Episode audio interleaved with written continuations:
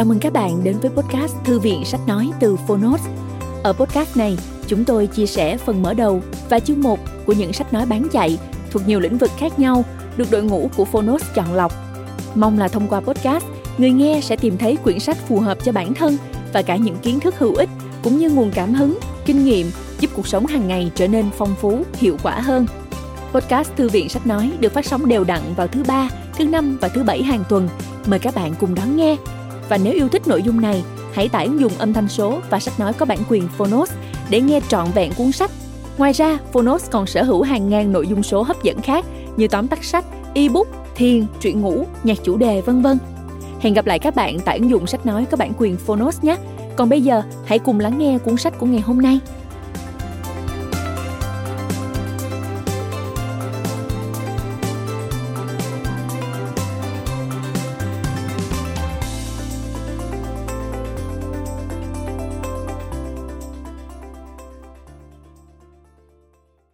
Bạn đang nghe từ Phonos.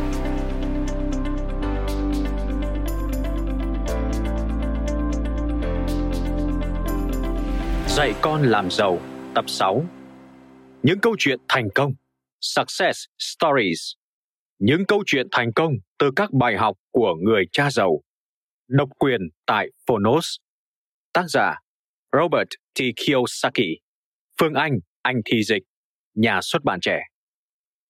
Lời giới thiệu Trong những quyển dạy con làm giàu trước, chúng tôi đã giới thiệu Kim Tứ Đồ miêu tả bốn loại người trong thế giới tài chính. Mời các bạn xem hình ảnh số 1 đính kèm trong ứng dụng. Nhóm L và T ở cột bên trái của Kim Tứ Đồ tượng trưng cho nhóm người làm công lãnh lương và nhóm làm tư hay chủ kinh doanh nhỏ. Nhóm người làm công lãnh lương L tìm kiếm sự an toàn công việc và phúc lợi, trong khi nhóm T là một chuyên viên và sở hữu công việc của mình. Càng thành công, họ càng bận rộn hơn và càng gắn chặt với công việc hay dự án kinh doanh của mình. Bên trái là bên mà trường học truyền thống chuẩn bị cho chúng ta. Nó còn được nhắc tới như vòng luẩn quẩn. Nhóm C và D ở bên phải của kim tứ đồ tượng trưng cho chủ doanh nghiệp hay công ty và nhà đầu tư. Chủ doanh nghiệp có những người khác làm việc cho mình và có các hệ thống xác định để doanh nghiệp hoạt động. Nó hoạt động một cách độc lập với người chủ còn nhà đầu tư có tiền mặt làm việc cho mình. Tóm lại, sự tự do tài chính được tìm thấy ở cột bên phải của kim tứ đồ. Chúng ta xem nó là vòng nhanh. Những người chia sẻ các câu chuyện thành công của họ trong quyển sách này đều muốn giành được một mục tiêu tương tự như nhau, sự tự do tài chính. Tất cả họ đều phấn đấu để di chuyển sang cột bên phải của kim tứ đồ. Những độc giả của chúng tôi cũng vậy, hầu như họ luôn nói về việc chuyển từ bên trái của kim tứ đồ sang bên phải không ai nói với chúng tôi rằng họ định đi theo hướng ngược lại.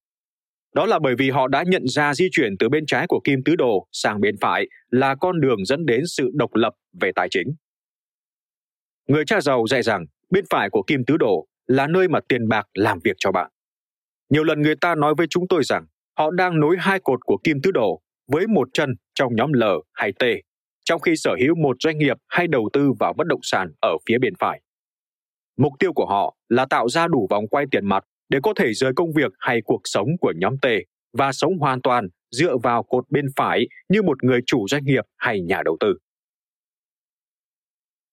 Những câu chuyện của họ nói lên sự khác nhau giữa việc hoàn toàn phụ thuộc vào người khác để có thu nhập với việc kiểm soát cuộc sống tài chính của bản thân. Họ chia sẻ những vấn đề tài chính mà họ sợ phải đối mặt cũng như cách họ chinh phục nỗi sợ đó. Như người cha giàu khuyên bảo, họ phát triển con đường riêng thích hợp cho mình. Họ có những bước đi đạt được sự an toàn về tài chính bằng cách mua những dự án kinh doanh hay đầu tư vào bất động sản hoặc cả hai. Những người đã sở hữu những dự án kinh doanh sử dụng các bài học của người cha giàu để giúp họ điều hành doanh nghiệp tốt hơn và theo định hướng người chủ thân thiện hơn. Không ai trong số họ là những chuyên gia về tiền bạc trước khi họ bắt đầu tích lũy kiến thức tài chính của mình. Một số có những bằng cấp cao từ các trường đại học danh tiếng, một số người khác chỉ tốt nghiệp trung học. Một vài người vẫn đang đi học. Tuy nhiên, bất kể nền tảng giáo dục của họ ra sao, giờ đây tất cả họ đều hiểu tầm quan trọng của việc nắm giữ các tài sản và hiểu biết sự khác nhau giữa nợ tốt và nợ xấu. Bất kể hoàn cảnh cá nhân của họ như thế nào, họ sống ở đâu và họ bắt đầu về mặt tài chính ra sao, tất cả họ đều học được những khía cạnh quan trọng nhất của vòng quay tiền mặt kiểm soát cuộc sống tài chính và vững vàng trên con đường đi đến sự tự do tài chính. Nhiều người trong số họ đã rời khỏi vòng luẩn quẩn và đang sống hạnh phúc ở bên phải của kim tứ đồ, vòng nhanh. Bạn cũng có thể làm được. Nếu bạn từng cảm thấy thất vọng vì việc làm công lãnh lương hay làm tư không cho bạn sự an toàn tài chính mà bạn khao khát, còn có cách thay thế. Nếu những đầu tư của bạn thất bại, bạn mệt mỏi vì những lời khuyên tài chính cũ xì bạn lo lắng về việc nghỉ hưu hay bạn chỉ muốn dành nhiều thời gian hơn cho gia đình, bạn có thể tìm thấy con đường đến sự tự do về tài chính trong quyển sách này. Quyển sách gồm các câu chuyện thành công của những người đã đón nhận lời khuyên của người cha giàu và sau đó tìm thấy con đường đi đến sự thành công tài chính của riêng mình. Bạn có thể tạo ra câu chuyện thành công từ bộ sách Dạy con làm giàu của riêng bạn. Xin gửi những lời chúc tốt đẹp nhất nếu bạn tìm được con đường thành công về tài chính của riêng mình. Phần 1. Cách bạn chơi trò chơi mang tính quyết định. Quyết định ở cách bạn chơi trò chơi. Nếu muốn đạt được sự an toàn về tài chính, bạn cần biết trò chơi tiền bạc. Tôi đã học được trò chơi tiền bạc từ người cha giàu của mình và tôi tạo ra trò chơi cash flow, vòng quay tiền mặt. Trò chơi này dạy bạn những kỹ năng tài chính thông qua sự vui thích, bắt chước và hành động. Trò chơi hết sức đặc biệt và đã được cấp nhiều giấy chứng nhận. Nó sẽ thử thách, chỉ dạy và yêu cầu bạn suy nghĩ như những người giàu có. Trong phần này, những người kể chuyện sẽ mô tả thành công của họ về tài chính mà họ cho là có được do chơi cash flow. Những người này khám phá ra rằng không giống như tất cả trò chơi ô khác, vốn chỉ có một con đường chiến thắng duy nhất và chiến thắng chỉ tồn tại trong lúc chơi. Cash flow cho ta những bài học còn mãi sau khi chơi. Mỗi khi tham gia trò chơi, họ không chỉ nâng cao các kỹ năng về tài chính mà còn xây dựng được lòng tự tin. Họ đã nói cho tôi biết rằng sử dụng các thẻ mua bán cho họ nhiều cách nghĩ mới mẻ về hướng đầu tư. Các thẻ mua bán mang đến nhiều lựa chọn khác nhau mỗi lần chơi và cung cấp thông tin, giúp khởi đầu việc đầu tư sinh ra vòng quay tiền mặt. Đối với Ed và Terry Coleman, sinh sống ở California, những thẻ mua bán tạo động lực cho họ chính là về bất động sản. Hành trình đến sự an toàn về tài chính của họ có thể là mong muốn của nhiều người. Nếu từng trải qua thập niên hippie như họ, những năm 1960, bạn cũng có thể đã bị ảnh hưởng bởi tư tưởng không xem thành công về tài chính là một mục tiêu. Thực tế, mục tiêu của họ hoàn toàn trái ngược. Sống tự do, không quan tâm đến tiền bạc và làm những gì mình thích. Tập trung vào tương lai bị xem là lãng phí thời gian. Ed và Terry đã thành thật một cách thú vị khi nói về quan điểm tiền bạc của họ trước kia. Giống như nhiều người cùng thế hệ, họ đã hòa vào tâm trạng của thời đại và khinh khi những vấn đề tài chính. Kiếm được bao nhiêu, họ tiêu xài bấy nhiêu. Họ không cần suy nghĩ và cân nhắc cho tương lai. Ít nhất, cho đến khi con trai Jack của họ chào đời, người cũng được đề cập đến trong cuốn sách này. Khi nhận ra cần có một kế hoạch tài chính, họ bắt đầu tìm hiểu những lựa chọn khác. Một số lựa chọn mang lại kết quả, một số không. Nhưng họ không bỏ cuộc, họ tiếp tục học hỏi bởi vì họ muốn tìm kiếm một phương cách để đạt đến sự tự do về tài chính. Sau cùng, họ nhận thấy đầu tư vào bất động sản cho họ những cơ hội tuyệt vời để đạt đến mục tiêu. Bạn sẽ thấy những gì họ đã làm, cách thức họ thực hiện và theo từng bước nhỏ mà họ đã đi để dẫn đến các bước lớn hơn. Nếu bạn là một người có đồng con cái, đã trải qua những lo toan về tài chính và nghĩ rằng đã quá trễ để bước đi một con đường mới, hãy đọc câu chuyện của họ không bao giờ quá trễ để thay đổi tư tưởng của bạn về việc trở nên giàu có, nhất là khi bạn đã tìm thấy phương tiện để giúp bạn thực hiện điều này. Nhưng, nếu ở độ tuổi 30 phải đương đầu với các khoản nợ lớn, lo lắng về sự an toàn tài chính của mình, bạn hãy đọc câu chuyện của JC Rodriguez. Giống như nhiều người buộc phải tuyên bố phá sản, Tracy và chồng cô ở trong một tình thế vô cùng khó khăn. Là những người lao động chăm chỉ, nhưng họ lại lâm vào khủng hoảng tài chính đối với họ sự an toàn về tài chính giờ đây bắt nguồn từ việc sở hữu các công việc kinh doanh ý tưởng này cũng được khơi nguồn từ những thẻ mua bán trong trò chơi cash flow. Có lẽ bạn đang ở độ tuổi 50 và cho rằng việc đầu tư để có vòng quay tiền mặt không còn dành cho bạn nữa. Tôi đã nghe những người ở độ tuổi này nói những điều bi quan như việc này quá muộn với tôi rồi, tôi quá mệt mỏi để làm việc này và tôi đã quá già không thay đổi được nữa. Nếu đó là những gì bạn nghĩ, hãy đọc quá trình thay đổi cách nhìn của Cecilia Morrison. Đối với Cecilia và George, chồng cô, việc nghỉ hưu sẽ được đảm bảo bằng vòng quay tiền mặt đều đặn nhờ vào một thẻ mua bán từ trò cash flow đã tạo động lực cho cô thực hiện các cuộc đầu tư mới. Cách thức Ed và Terry, Tracy và Cecilia kiểm soát đời sống tài chính của họ là những câu chuyện về sự thỏa hiệp với thực tế và đưa ra lựa chọn. Những quyết định mà họ đã thực hiện và tiếp tục sẽ thực hiện thật thú vị. Vì những con người này đạt được sự an toàn về tài chính, nên họ là những người chiến thắng khi họ chơi trò chơi cuộc đời.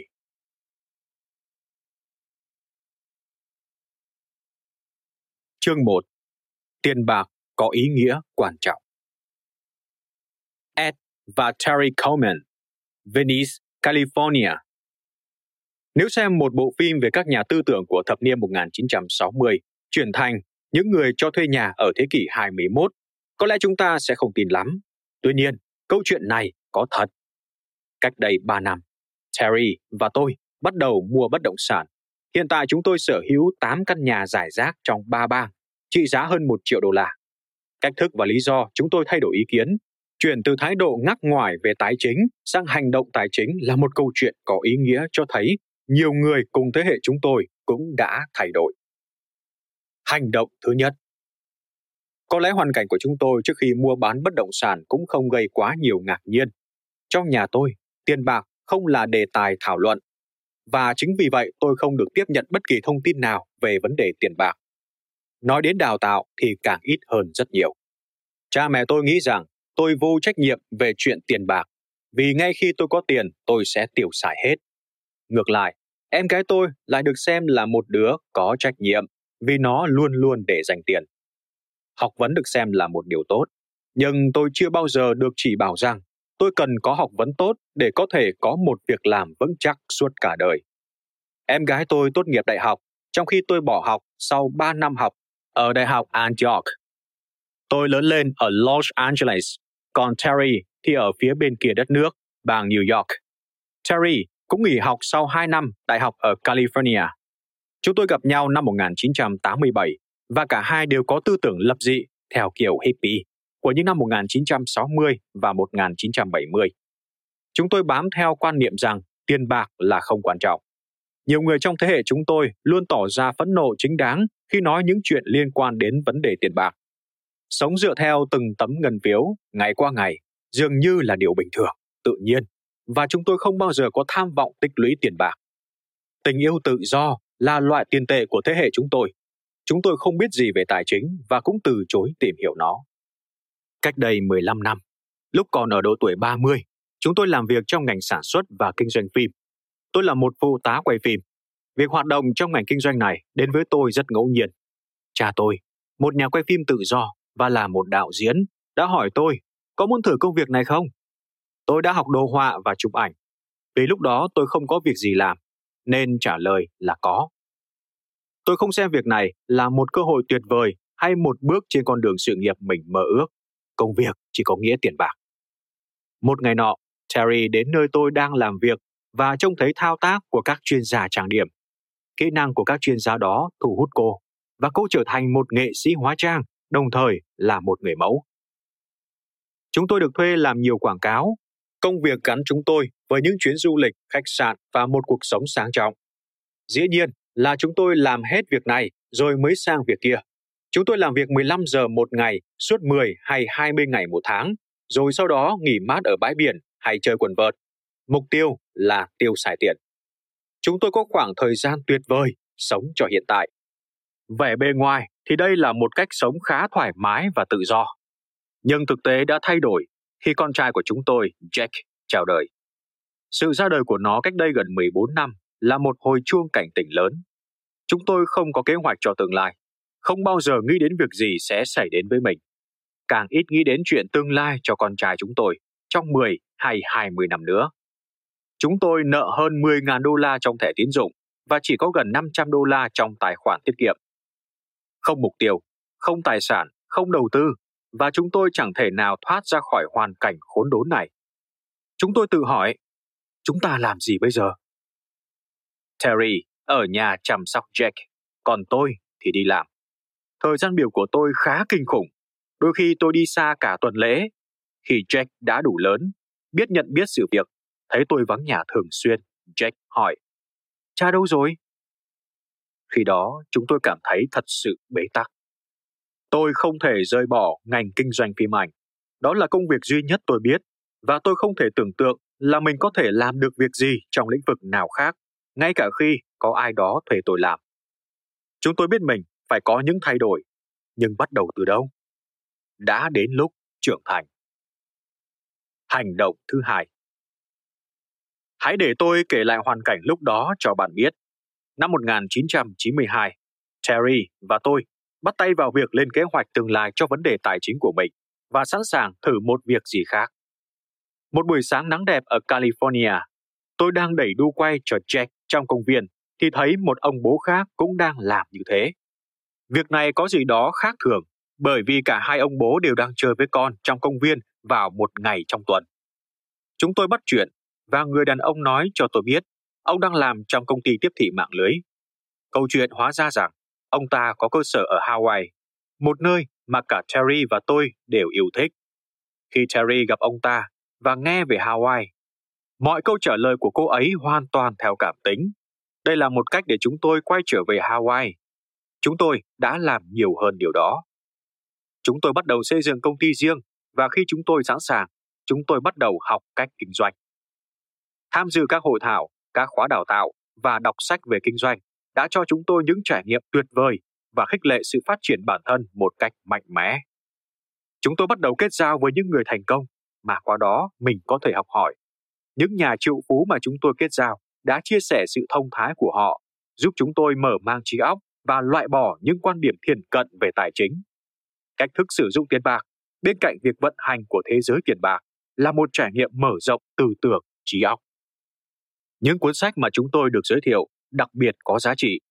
Cuốn sách Người đàn ông giàu có nhất ở Babylon đã thật sự giúp chúng tôi mở mắt về cách tiêu xài tiền bạc của mình. Hai năm sau khi đọc cuốn sách đó, số nợ trong thẻ tín dụng của chúng tôi đã không còn và tiền tiết kiệm thì tăng lên hàng ngàn đô la. Đắc nhân tâm là một cuốn sách vô cùng quan trọng khác đối với chúng tôi. Đọc cuốn sách này, chúng tôi có được những công cụ để giao tiếp với người khác một cách hiệu quả. Bây giờ, chúng tôi đã tốt nghiệp giai đoạn đầu tiên của việc học về tài chính và chúng tôi tự hỏi mình sẽ là gì tiếp theo. Hành động thứ ba Cách đây 6 năm, tôi ra làm tư, thiết lập cơ sở kinh doanh ngành dịch vụ. Không có tiền vốn để đầu tư, nên trong 4 năm đầu tiên, chúng tôi làm việc trong một phòng ngủ nhỏ xíu phía sau nhà. Một máy tính, máy fax, điện thoại di động và máy nhắn tin là tất cả những gì chúng tôi cần để khởi đầu. Duy trì chi phí thấp là một quyết định rõ ràng.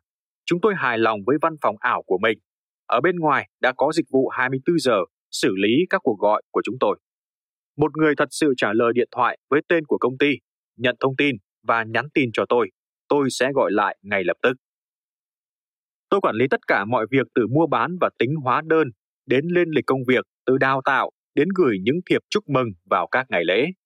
Quản lý toàn bộ ca làm việc cũng là trách nhiệm của tôi, hoàn toàn kiệt sức.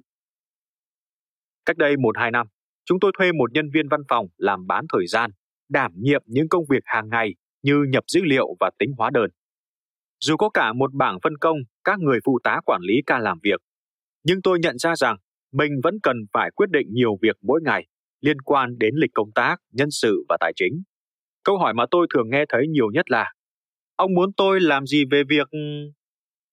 Dạo một vòng trên mạng, chúng tôi lợi dụng những số tiền quảng cáo có sẵn. Chúng tôi làm tốt và nhận ra là mình cần lợi dụng sự bùng nổ đang diễn ra trong thị trường chứng khoán. Hành động thứ tư Ông bà của tôi mất, để lại cho tôi vài ngàn đô la. Chúng tôi đầu tư số tiền vào quỹ hỗ tương. Cách đây 5 năm, do nghĩ rằng cuối cùng chúng tôi đã khống chế được số phận tài chính của mình, chúng tôi chuyển đổi quỹ hỗ tương thành những đầu tư chứng khoán cá nhân. Trong suốt 2 năm đầu tiên, danh mục vốn đầu tư của chúng tôi phát triển khá nhiều. Có lúc, danh mục vốn này tăng tổng cộng 30%. Sau thời gian 3 năm, việc đầu tư của chúng tôi đạt tổng giá trị là 80.000 đô la. Sau một vài nghiên cứu sơ bộ, chúng tôi cho rằng mình đã chọn được các công ty đáng tin cậy và bền vững. Chúng tôi mua cổ phiếu của các công ty như AT&T, Dell, General Electric, DuPont, Kodak, GM, Berkshire Hathaway, Microsoft, Lucent và một số ít chứng khoán có tính mạo hiểm hơn. Cảm thấy hài lòng rồi, tôi không còn giám sát danh sách vốn đầu tư của mình đầy đủ và thường xuyên nữa. Tôi cũng không theo dõi sát sao những thông tin tài chính mà các công ty đó gửi cho mình. Tôi không có được học về chứng khoán để có thể đầu tư một cách an toàn. Ví dụ, không có dấu vết dừng lại, nghĩa là không cài đặt một hiệu lệnh tự động bán một chứng khoán nếu nó xuống thấp hơn một mức giá nào đó. Không có người tư vấn cung cấp những thông tin chính xác và kiến thức. Chúng tôi đặt tiền bạc và chính bản thân mình vào một tình thế bấp bênh. Thị trường bắt đầu suy yếu vào năm 2000, nhưng tôi cũng chẳng hề để ý. Một vài tháng qua đi, và khi tôi nhìn lại danh mục đầu tư của mình, nó đã tụt xuống khoảng 30-40%. Tuy nhiên, tôi chẳng có hành động nào cả, bởi vì tôi trông chờ thị trường khôi phục lại. Tôi đã không làm bài tập ở nhà và vẫn theo lối nghĩ mua và giữ lâu dài. Đó là một sai lầm lớn. Bây giờ tổng giá trị chứng khoán của chúng tôi còn khoảng 46.000 đô la. Như vậy chúng tôi đã mất đi gần 50%. Việc này dạy cho chúng tôi một bài học nhớ đời. Để thành công trong bất cứ chiến lược đầu tư nào, ta cần tìm hiểu thông tin mới và chính xác và liên tục giám sát tình hình. Việc thuê một nhà tư vấn mà bạn tin tưởng cũng quan trọng. Một câu nói xưa có thể áp dụng ở đây. Khi sinh viên sẵn sàng, thầy giáo xuất hiện. Cách đây 4 năm, chúng tôi đến thăm nhà một người bạn và để ý thấy cuốn sách dạy con làm giàu ở trên bàn trong nhà bếp. Tôi thú nhận là mình chẳng có phản ứng gì cả khi nhìn thấy cuốn sách, nhưng Terry thì cầm nó lên ngay. Cô ấy đã mua một cuốn và chúng tôi bắt đầu đọc. Cách đây 3 năm, sau khi bắt đầu chơi Cash Flow 101, chúng tôi tham dự một hội thảo về tài sản bị tịch thu để thế nợ của Ban Cựu Chiến binh. Buổi hội thảo cung cấp một mạng lưới những nhà môi giới và đại lý để giúp đỡ sinh viên mua những ngôi nhà này. Tất cả đều là những dạng mua bán nhà nhỏ. Khi nhìn thấy những bảng liệt kê tài chính chi tiết, chúng tôi thấy nó giống hệt như một trong những thẻ mua bán nhỏ của trò chơi. Chúng tôi nói, à, đây là thẻ mua bán nhỏ. Chúng ta đã sử dụng thẻ này hàng tháng trong bếp. Tại sao không sử dụng nó trong thực tế? Đây là cách chúng tôi đã thực hiện. Dựa vào những thông tin mà chúng tôi tiếp nhận tại buổi hội thảo, chúng tôi lên mạng bắt đầu tìm kiếm tài sản. Những ngôi nhà bị tịch thu để thế nợ cần phải đấu giá và người đặt giá cao nhất là người chiến thắng. Chúng cũng đi kèm với lãi suất cầm cố đã định trước. Bạn rất dễ dàng đáp ứng đủ điều kiện cho những khoản tiền vay mượn này và mức lãi suất thường là cố định trong thời gian 30 năm. Khi chúng tôi bắt đầu mua bất động sản thật sự, tỷ lệ là 8%, và sau một khoảng thời gian, lãi suất giảm xuống còn 6%. Lúc đầu, chúng tôi tập trung tìm kiếm ở phía nam Florida và khu vực Phoenix. Vì thế, chúng tôi liên lạc với các đại lý ở Port St. Lucie, một cộng đồng dân cư ở bãi biển Palm, cũng như ở Phoenix. Lý lẽ của chúng tôi là, chúng tôi quan tâm đến những đầu tư cần ít tiền mặt nhất và hai bang đó đáp ứng được yêu cầu này. Mỗi bang trong chương trình này có những thang bậc giá khác nhau đôi chút.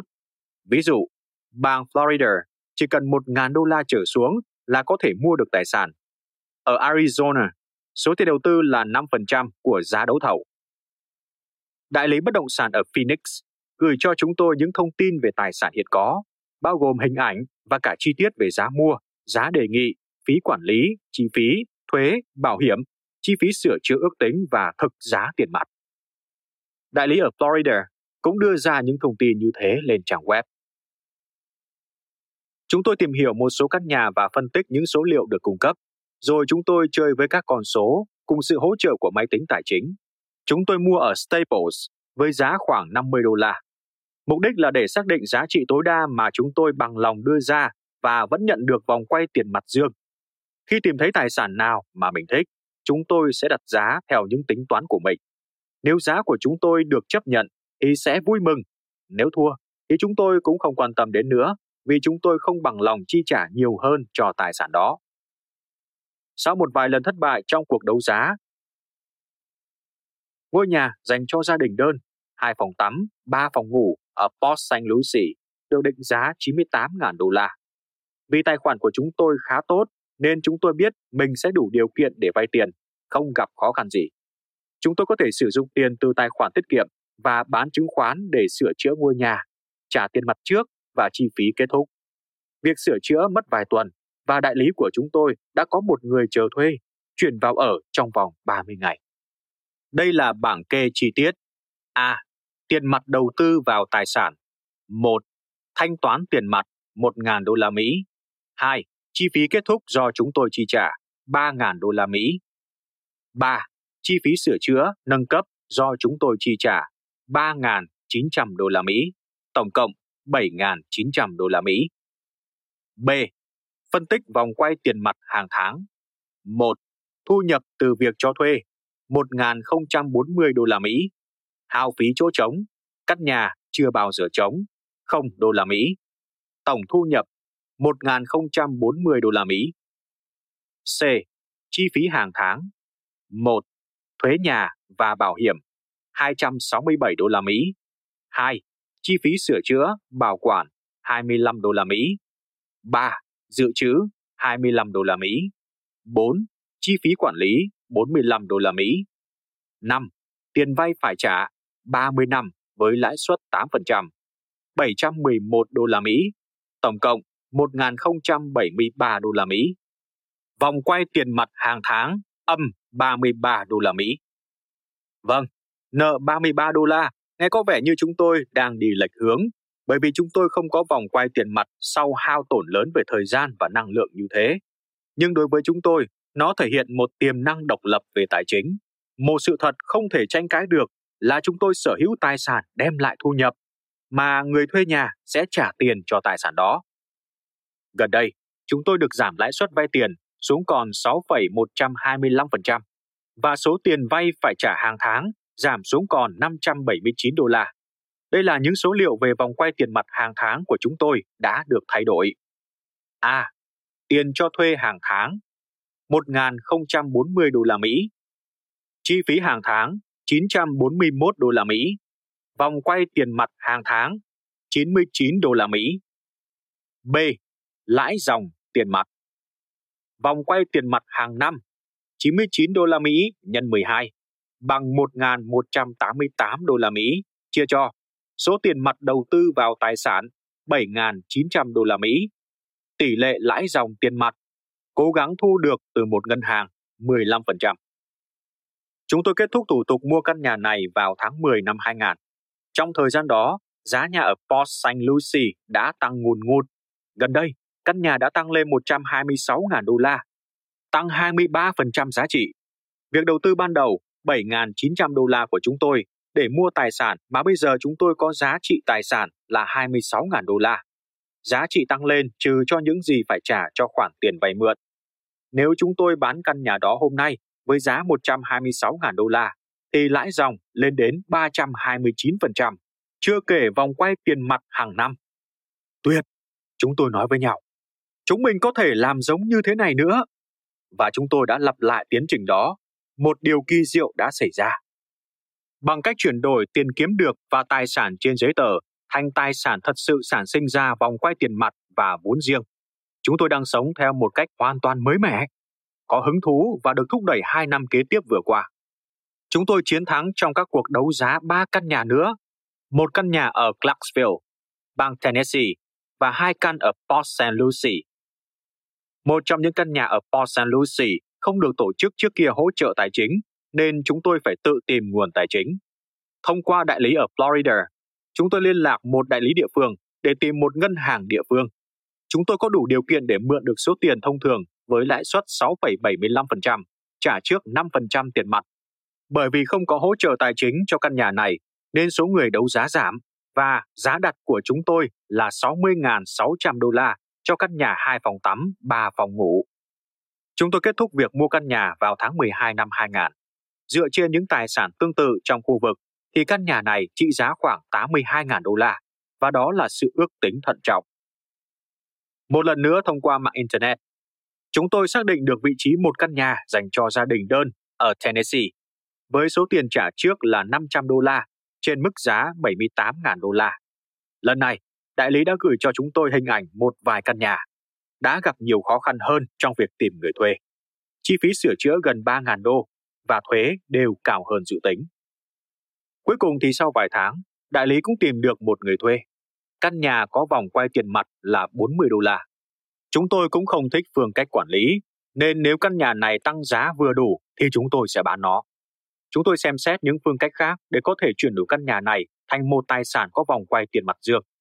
Chúng tôi tiếp tục mua một tài sản tịch thu để thế nợ khác ở Phoenix, lần này với giá 118.500 đô la. Mặc dù tài sản này có vòng quay tiền mặt âm nhỏ, nhưng người thuê nhà vẫn thực hiện việc mua tài sản và chúng tôi có đủ thu nhập từ những đầu tư khác để bù chi phí và tiền bảo trì. Ngày nay, những tài sản tương tự trong khu vực đang bán với giá 128.000 đô la. Khi chúng tôi đi xem, đại lý bất động sản chỉ cho chúng tôi thấy khu phát triển mới đang được xây dựng. Chúng tôi chộp ngay một căn nhà mới đang còn xây dựng với giá 127.500 đô la, trả trước 5%, 6.350 đô la. Chúng tôi tin vào lời nói của nhân viên đại lý rằng đây là khu vực mới, giá nhanh chóng tăng cao. Tuy nhiên, khi căn nhà đã hoàn tất, nó để trống hàng tháng trời bởi vì người đại lý cùng với công ty quản lý không tìm ra người thuê. Chúng tôi đã rút ra được bài học là quản lý là một yếu tố then chốt để thành công trong việc kiểm soát bất động sản. Chúng tôi được giới thiệu đến một công ty quản lý khác mà họ có thể cho thuê được căn nhà trong vòng một tháng. Vòng quay tiền mặt hàng tháng là 75 đô la. Gần đây, chương trình mua tài sản tịch thu thế nợ trở nên quá phổ biến và số tiền cho vay quá hấp dẫn nên giá đặt tăng lên và kết quả là vòng quay tiền mặt đã bị suy giảm. Đôi khi, những dự đoán vòng quay tiền mặt bị âm thay vì dương. Chúng tôi muốn những tài sản mang lại vòng quay tiền mặt dương nên phải quay sang tìm các lựa chọn khác. Đại lý ở Florida bây giờ liên kết với một người phát triển nhà mới. Năm ngoái chúng tôi mua một căn nhà bằng chính nguồn tiền của mình. Người xây dựng đề nghị cho vay tiền và bằng lòng giảm giá căn nhà có hai phòng tắm, ba phòng ngủ nếu chúng tôi vay tiền của ông ta. Chúng tôi đủ điều kiện để vay tiền và tiến hành việc mua căn nhà với giá 102.750 đô la, trả trước 5%. Người xây dựng nhận 3.000 đô la cho phần chi phí kết thúc. Lợi ích của một căn nhà mới dĩ nhiên là không cần phải sơn sửa, và việc bảo trì cũng chỉ ở mức tối thiểu. Ngày nay, những tài sản tương tự trong khu vực đang được bán với giá 126.000 đô la. Chúng tôi hiện tại đang mua một căn khác trong số những căn nhà mới này. Vòng quay tiền mặt hàng tháng thu được từ 7 căn nhà đầu tiên của chúng tôi là 324 đô la. Tổng cộng tài sản của chúng tôi gần 130.000 đô la, với khoản đầu tư tiền mặt ban đầu gần 60.000 đô la, bao gồm cả chi phí sửa chữa và chi phí kết thúc. Lãi dòng tiền mặt trung bình là 7%, không kể lợi thế về thuế và sự tăng giá. Ngoài ra, quan trọng nhất là người thuê nhà sẽ mua tài sản của chúng tôi. Công thức ma thuật của chúng tôi là vay tiền để mua tài sản và người khác trả số tiền vay đó. Hành động thứ sáu Chúng tôi học từ người cha giàu rằng bất động sản là con đường dẫn đến sự tự do về tài chính. Trong khi tiếp tục học về tài chính, chúng tôi một Biết cách phân tích một tài sản để quyết định vụ mua bán đó lời hay không. 2. Hiểu rằng quản lý là chìa khóa dẫn đến thành công lâu dài. Quản lý tốt có thể làm cho việc mua bán tốt trở nên tuyệt vời hơn. Quản lý tồi có thể khiến một việc mua bán tốt đẹp rơi vào thất bại. 3. Tìm kiếm và kết bạn với những người có cùng chí hướng. Những người thốt ra những lời bình luận tiêu cực như, tôi sẽ không bao giờ có thể làm điều đó. Nó quá đắt. Và, tại sao lo lắng? Chính là đang ngụy biện cho việc không dám thử. Chúng tôi không chọn ở trong vòng quay của những lý lẽ này vì chúng sẽ kéo chúng tôi xuống. 4. Đang tìm hiểu xem ngân hàng cho vay cái gì, tại sao và khi nào thì họ không cho vay. 5. Cũng đang nhận thấy rằng mua một căn nhà không phải là một kinh nghiệm theo cảm tính của chúng ta, không dựa trên cảm giác của chúng ta khi nhìn thấy căn nhà đó. Chúng tôi chưa đích thân đi xem hầu hết những căn nhà. Chúng tôi không thể đi ngang qua để xem chúng thế nào. Vì vậy, có một chất lượng không đo lường được trong quyền sở hữu của chúng tôi. Tuy nhiên, vòng quay tiền mặt là cụ thể. Một trong những thay đổi lớn nhất trong cuộc sống của chúng tôi liên quan đến vấn đề rủi ro. Trước khi đọc Người cha giàu, định nghĩa của tôi về việc nắm bắt cơ hội chỉ xoay quanh những thử thách thể chất như khi leo núi. Bây giờ chúng tôi định nghĩa rủi ro là không hành động. tiếp tục trên con đường mà không dẫn đến đâu và rót tiền vào những đầu tư mà ta không thể khống chế kiểm soát thì giống như một kẻ điên rồ leo lên một ngọn núi mà không có dụng cụ thích hợp. Một thay đổi to lớn khác liên quan đến thói quen trì hoãn của tôi. Tôi đang chống lại tính lười biếng của mình đơn giản bằng cách làm những gì tôi cần phải làm, thậm chí việc tôi không thích. Trong 4 năm đầu tiên kinh doanh dịch vụ, người ta phải tìm đến tôi. Bây giờ thì tôi phải theo đuổi họ giáo diết. Tôi không thích gọi điện cho những người tôi không biết, nhưng tôi biết mình phải làm việc đó vì công việc và vì đầu tư bất động sản. Ý niệm thiếu thời gian hay tôi đã không ra tay nhanh để đạt được mục tiêu đã ăn sâu vào tôi. Nhưng người cha giàu đã đơn giản hóa những ý niệm phức tạp và trình bày chúng một cách dễ hiểu nên tôi điềm tĩnh lại.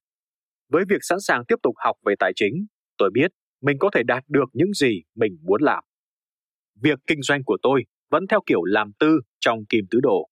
Nó vẫn có thể tự hoạt động khi tôi vắng mặt, nhưng nó sẽ không phát triển nếu tôi không tham gia vào. Thực tế là nó sẽ bị lung lay nếu tôi không đầu tư liên tục. Hiện tại, chúng tôi đang tìm kiếm những chiến lược để chuyển sang nhóm chủ doanh nghiệp. Một khả năng có thể là cấp giấy phép đăng ký tài sản ở các thành phố khác. Để có thể có thời gian rảnh tôi cần để phát triển và giám sát những đầu tư vào bất động sản của mình, ngành kinh doanh này phải có thể tự vận hành. Trong năm tới, chúng tôi dự định sẽ mua một căn nhà cho nhiều hộ gia đình, mua một mình hoặc với một đối tác. Mục tiêu 5 năm của chúng tôi là tăng thu nhập bị động hàng tháng lên 10.000 đô la. Khi đạt được điều đó, tôi sẽ thôi kinh doanh và chính thức thoát khỏi vòng luẩn quẩn Rat Race. Chúng tôi không bị lệ thuộc vào số tiền bảo hiểm xã hội 10.000 đô la. Bất động sản trị giá hàng triệu đô la sẽ là nguồn tiền cho phần còn lại trong cuộc sống của chúng tôi. Đó là một bí mật. Chúng tôi thường cảm thấy bế tắc ở hiện tại và bất ổn về tương lai. Tương lai có nhiều điều không biết trước, nhưng chúng tôi vẫn bám theo lý tưởng tốt đẹp hơn nhiều về những gì sắp đến và làm cách nào để chuẩn bị cho những vấn đề đó. Chúng tôi cảm thấy mình ở giữa một cuộc hành trình và thành công là một phần của cuộc hành trình đi từ vị trí hiện tại đến nơi sắp đến. Với sự tự tin lên cao về kiến thức tài chính, chúng tôi cảm thấy mình đang làm đúng cho chúng tôi và cho con trai của mình. Một thực tế hài lòng hơn bất cứ đoạn kết của một bộ phim nào. Mục tiêu lớn nhất là đạt được sự tự do về tài chính đang ở phía trước. Chúng tôi cảm thấy rất tự hào về bản thân. Chúng tôi xem xét chính mình, nhận biết mức độ chúng tôi đã đạt đến, biết rằng chúng tôi đang học nhiều hơn mỗi ngày, tích lũy những gì đã làm và những gì dự định sẽ làm. Không giống thời trẻ của mình, ngây ngô, chúng tôi có những quyết định sáng suốt để nhận ra thế giới vận hành như thế nào, cởi mở với sự thay đổi và chịu trách nhiệm về tình hình tài chính của mình. Và chúng tôi cảm giác dễ thở hơn rất nhiều khi nghĩ đến chuyện về hưu. Chúng tôi luôn luôn nghĩ về bản thân như những người đang rất giàu có. Bây giờ thì những tài sản của chúng tôi cuối cùng đã đang đuổi kịp chúng tôi. Cảm ơn các bạn đã lắng nghe podcast Thư viện Sách Nói. Podcast này được sản xuất bởi Phonos, ứng dụng sách nói có bản quyền và âm thanh số dành cho người Việt. Hẹn gặp lại ở những tập tiếp theo.